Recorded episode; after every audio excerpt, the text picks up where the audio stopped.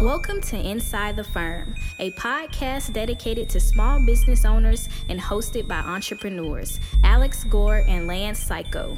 Each week, they take you on their journey of how to start, run, and grow a business by bringing you inside their architecture and real estate development firm. Get a behind the scenes tour of how these business leaders manage their clients and foster company culture while creating new and innovative projects. And now, your hosts, Alex Gore and Lance Welcome to another episode of Inside the Firm. I am Al Ordinary Gore because I ain't doing anything crazy like Lance, huge computer, propane psycho. Uh, we are happy to be with you today. Just a couple things to get out of the way, which is if you want to up your game with Revit, go check out RevitRocketship.com, where yours truly teaches you the skills you need to know to be productive, to get your work done, be efficient, to be confident in what you're doing so that you can relax and have a good time at work. RevitRocketship.com. Check it out. I need you to experience a collection of brands that brings your creative vision to life. The luxury division of Pella is a world class collection of brands including Duratherm, Reilly, and Benelli. All pioneers of industry who provide window and door solutions to discerning architects, the building industry, and beyond. During this new year, we know how important it is to step back and spend time in gratitude. We appreciate all our clients trusting us with their projects in a record breaking year. We are excited and ready to take on the new year in 2023. The luxury division of Pella doesn't push beyond limits. They set them. Explore PellaLuxury.com forward slash the firm today. PellaLuxury.com forward slash the firm today. Check those guys out. They support us. You clicking on that link proves that we are sending traffic their way and we are helping out with everybody's hopefully collective projects, making them making dreams happen. Have you been to arcat.com lately, Al? Yep. Me too. The number one most used website for finding builder product information has a new look. Arcat has updated their site to give you the data you want that ma- that that much faster. Their search now allows you to choose what kind of information you want, like CAD, BIM, or specs, and only get the results with that data. Arcat is also constantly fine tuning their search engine to make sure you keep getting the information you ask for. Of course, it's free and requires no registration or login. That's right, no data mining.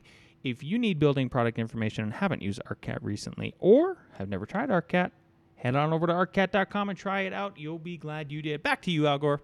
So on their webpage, they always they have a background picture, and then they have a link, and this is uh, to- Arcat? yeah, to Yeah. this data center, Yeah. looking so cool, Looking so cool. AZ1 campus. Even and I'm if you've listened to this show since the beginning, you know how we started this firm. We started it working with Sumex and Arcat to help build their content library up. Uh, as soon as the transition happened, was happening from CAD to BIM, and as a long time BIM user since literally 2007, so man, 16 years I've been working with Revit.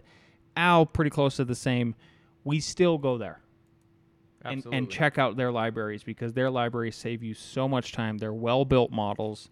They're easily uh, manipulatable from a material standpoint, even sometimes with the flexing. They're manufacturer specific. Just can't can't state it enough. Go to arcat.com today. Uh, even just a little inside the firm talk. Little inside the Uh, I heard a couple of the guys talking about getting uh, files from somewhere else, and literally just complaining about How bad they were. yeah, Yeah. yeah. Anyways, uh, just quick updates. We are reading Seven Habits. We just finished the chapter, begin with the end in mind, and we are going to put first things first. Lance, I believe you had some examples uh, about with your end goal in mind.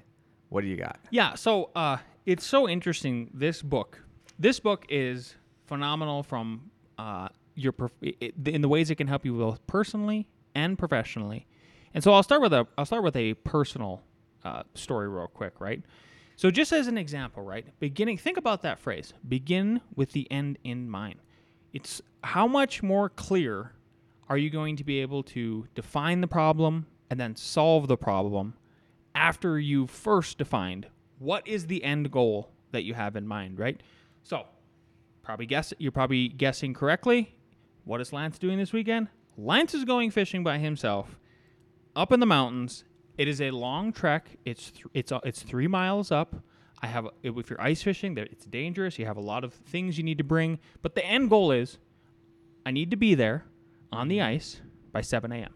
Okay, so so what is all the things that are going to take that are going to lead me to that, right? Uh, I need fuel, I need bait, I need my all my equipment, and then uh, and then I need to go to bed by about 7:30. And my so my wife even knows. Last night we were just about ready to go to bed, and I go, "Hey, I'm to get up early tomorrow." So Uh, it on be- Saturday. Yep. So it would be great if I could go to bed at this time. So I just want you to be aware of that. Nothing against you. And she Just she goes, no problem. We can we can make that happen. Yeah. a hundred percent. Um, professional wise, right? I think then I like now I'm thinking of a good example here is like one one thing I think that's super helpful is uh, if you're in the architecture world, if you're in the building world, even if you are just a consumer listening to this show and you're like, I want to build a house. Okay, great. Now let's start defining the house, right? Let's start with money. What is your budget for the house? Uh, my budget is a million dollars. Okay, where are you going to build the house? In the mountains of Colorado. Great. Let's let's then stop pause there and let's take 1 million dollars and let's divide it by $400, $400 per square foot to build and let we come to the number of 2500. Beautiful. I think the house you can afford, sir or ma'am, is a 2500 square foot house. Now let's now now tell me about the spaces you want in the house. Yep. And I will give you feedback as a, as a as a seasoned architect of whether I think we can meet that square footage goal after we know your space program. Let's say they tell me the space program and I'm like, "Yep, I think we can make that happen." Great. Last question. Tell me about the style you're looking for. Fantastic. I'm going to write you a proposal. That was like that worked on two levels. Not only did you answer fantastic, maybe their style was fantastic. My style. What's your style? Fantastic. Yes. Yes. I, if, if there's a potential client listening, can you please email me and say, "Hey, I would like a fantastic. I would like a a house in the in a style that is fantastic. Yes. 2,500 square feet. My budget is one million. We'll make that happen for you. Yep. So yeah. So then we can we know the end goal. Great. Here's how I'm going to help you as the as a seasoned professional get to your end goal. And there's so many examples of that in between. Um, but this is all coming from the Seven Habit the the book we've been reading, which I think Al was going to give us a. I'll tell you the reading assignment real quick here. It, it's put first things first is the next chapter. and it's and in depending on the book you have, it's pro- it could be between pages 186, 168, and 212. Yep. That's yep. all 168. add. Gotcha. Yep. Gotcha. That's where you'll start. Go to Yeah. 212. Yeah. Cool. Cool. Um, in other news, AIA predicts a slowdown of construction spending. Uh, this is a quick article, but while spending on non-residential construction picked up momentum towards the end of 2022, construction spending will moderate in 2023 and slow significantly in 2024. That is what I heard from one, some of our big contractors because what should have been in the pipeline to be built in 2024 has been paused and mm. not went. So like 2023 is slowing down and then there's kind of like a little cliff of things going on on the and this is on the commercial side. They didn't really touch on the residential side. So despite macroeconomic headwinds such as inflation, rising interest rates and w- Yep. weak consumer sentiment scores, the forecast um, is proj- projecting non-residential uh, non-residential construction spending to grow 5.8% in 2023, but slow under 1% in 2024, which isn't too bad. Um, here is a quote: "The U.S. econom- economy will contribute continue to. fa- this is well, He's yeah. the U.S. economy will continue to face serious challenges as we move through 2023, dampening the construction outlook, said AIA Chief Economics econo- ec- Economist Kermit Baker. Awesome name. Awesome name. However, healthy architects and contractors project backlogs should ease the negative impacts of an economic slowdown. So, there you go. That is I think it's kind of spot on. Well, uh, go back to that quote. Can you please Oh. just one sec? I really like that quote. It's okay. You don't have to. Basically, the backlog. You don't have to go back to it if you don't Yep. want to. The backlog was very critical. And you know what's interesting? We talked about making sure you had a backlog recorded so you could project projects. You Yep. can project um, how, just how, how much of a backlog you have in terms of money, in terms, of, and then you do the math and you see where you're at in terms of, uh, you know, what it costs to run the firm each month. So stay ahead of the curve, be proactive. If you haven't started that backlog yet, you should start that backlog. We use QuickBooks, and basically we put in estimates. So if you're using FreshBooks, I know Mark LePage uses that. Put it in that way. Whatever. What if if you're just a one-person shop, maybe a spreadsheet wouldn't hurt, and you set it up so you're billing against it, and you can see what's left. Super helpful to project. Um, and then yeah, because like we have a we do have a nice backlog right now, so it does feel pretty good. You know, maybe we can weather the storm, and it could be this weird soft landing like everybody's talking about. Let me go off stri- script a little bit. Okay. Um, people that we know in our industry, the AEC industry, are still hiring. Yeah. We are not hiring, and Lance can correct me, unless our backlog increases. Yep. Like, unless the backlog really And increases. even then, I'm all about this AI, son. Yeah. I'm all about this AI. So going off script is that I I think people might catch up to our position here in a couple months when they see maybe their backlog isn't growing. So there's a lot of graduates that Mm, are coming out. Um, there might be a soft market for them, I, and, and, and maybe it'll be fine, but maybe they just won't get two or three offers. Maybe they mainly only get one offer. If they can't get an offer, what should they do? And second question, any advice for how to deal with it? There's a couple things you could do, and I, it, the one, the first one that I'm about to suggest is, or or that just give it's an option is uh, one that Al tried. Uh, I don't know if it was helpful, uh, because the the problem is is that the recession that we were born in lasted much longer than one year, which is Yeah. you could go back to school for something, right? You could go back to school for something and and try to gain another skill, right? Th- That that's something you could do. I would if it was if you truly couldn't get an internship. Um, I think I think going into the trades is always a good idea. Whether you're working for a plumber, a general contractor, a framer, something, a tiler, something like that, I think that would be it cannot hurt. It cannot hurt what you're doing at all. Okay. And there's a huge shortage for that. if you have to or choose to do any of what Lance says or what I said, the other thing I would just convey to you is it's okay. Go do it, and you might be better off. And here's why. Mm. One, you could go to school. I want to add on to your debt. Um, when I went back to school, I, I, was in the Army National Guard. Um, I was very frugal, so the amount of debt I added with that second master's degree was pitiful. I think I paid it off in two years. I, I doubt a lot of people are in that same boat. It might be hard to add even more debt onto yourselves. Trades is a good idea. The common one is construction, going to construction somehow, which is kind of what you're saying. Here's one for you, Lance. Go into the manufacturing sector. Interesting. I even mean be a line worker at an auto plant, at one of these new chip plants, because I think the government wants, and I think a lot of companies want manufacturing to come back here and to come back to Mexico. So your and while while you are in that role, if you ever choose to be in that role, not only be a good productive worker, this is your time to like ask questions, look around. How do these factories work? Not only because you might be designing factories in the future, but like how do factories work and how could this help construction in the future?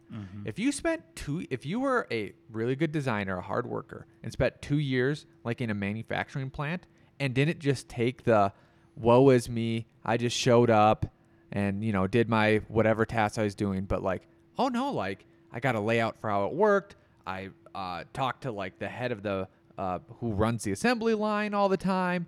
Like I really investigated. Like I drew out, you know, like the plant just like in my spare time just to see how things go. Like, and, and if I was a company like, yeah, we're trying to get in that sector. That's actually kind of cool that you did that. I feel like uh, I could have answered that question a little more succinctly if if it would have been. It's not offense to you or anything, but like what like what what not to do.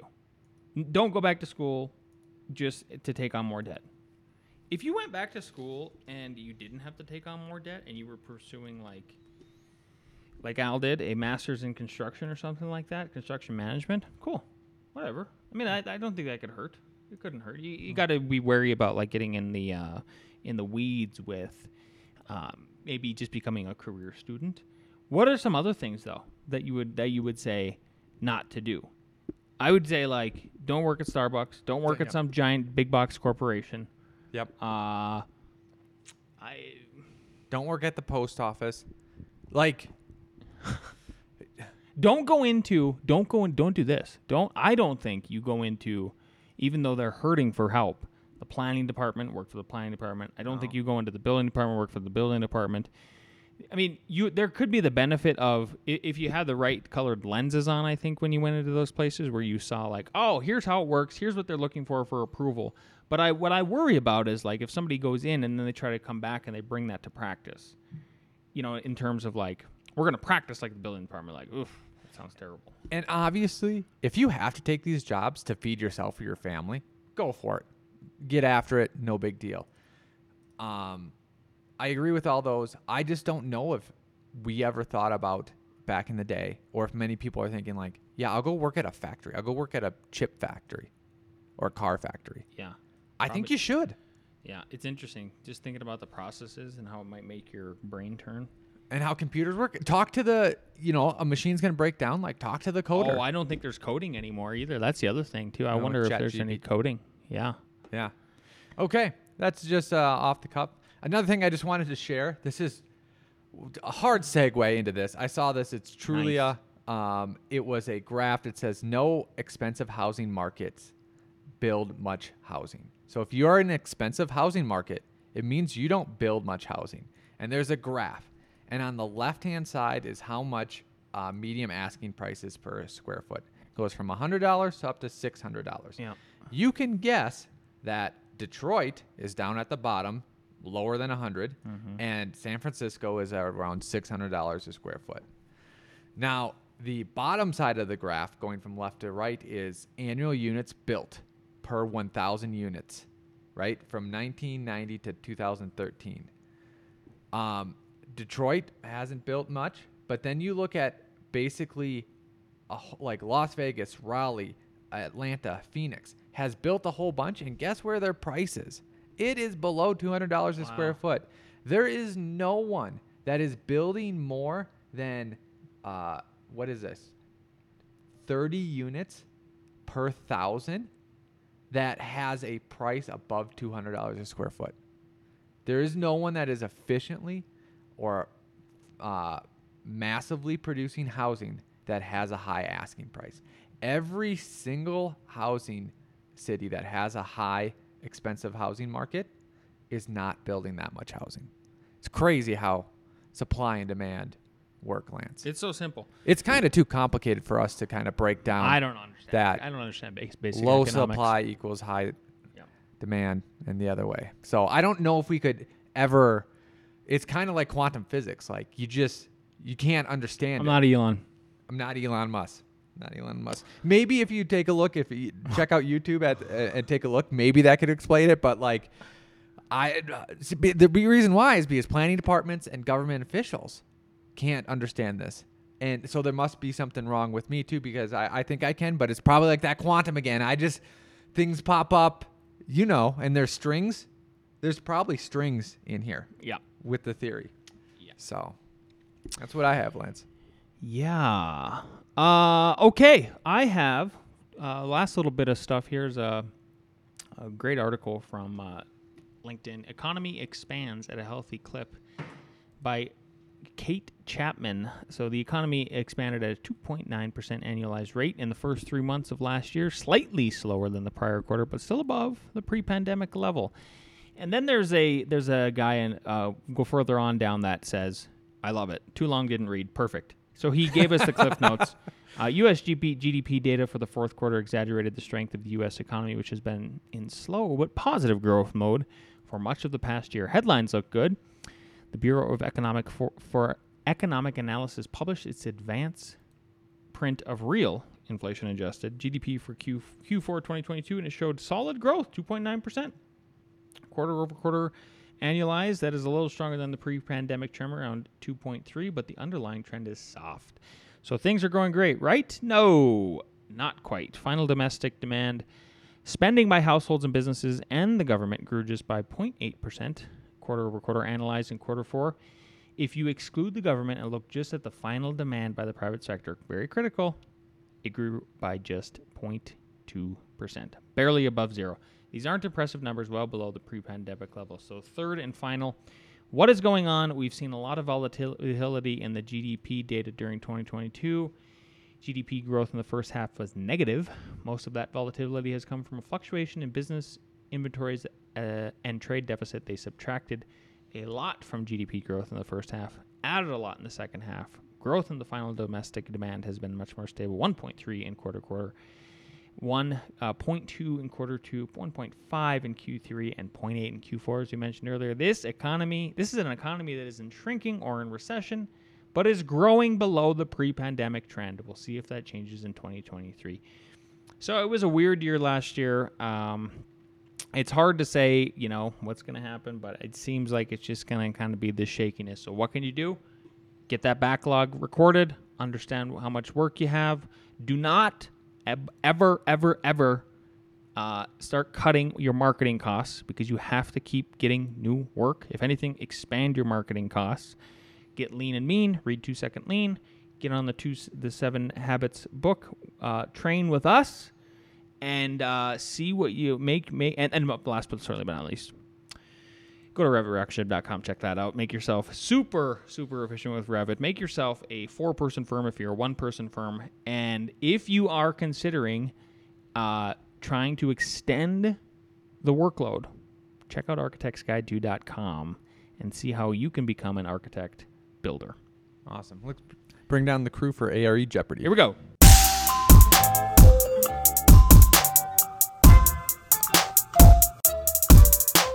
Okay, everyone ready? Question numero um, uno. The portion of a means of egress system that leads from any occupied portion of the building or structure to an exit is called what? Is it A, exit doorway, B. Exit access. C. Egress access. Or D. Coach prime.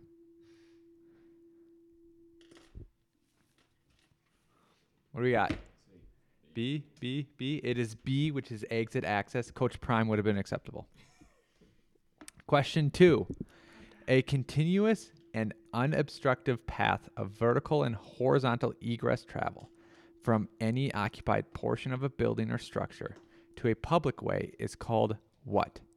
Is it A, means of egress, B, exit access, C, exit discharge, or D, coach prime? Prime time.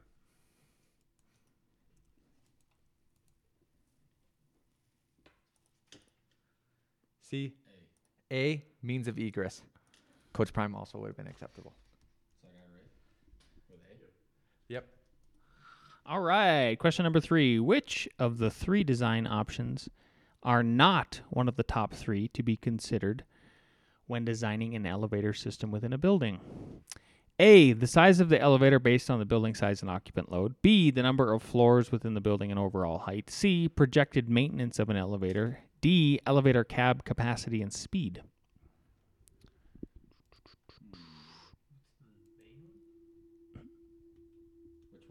Which one is not?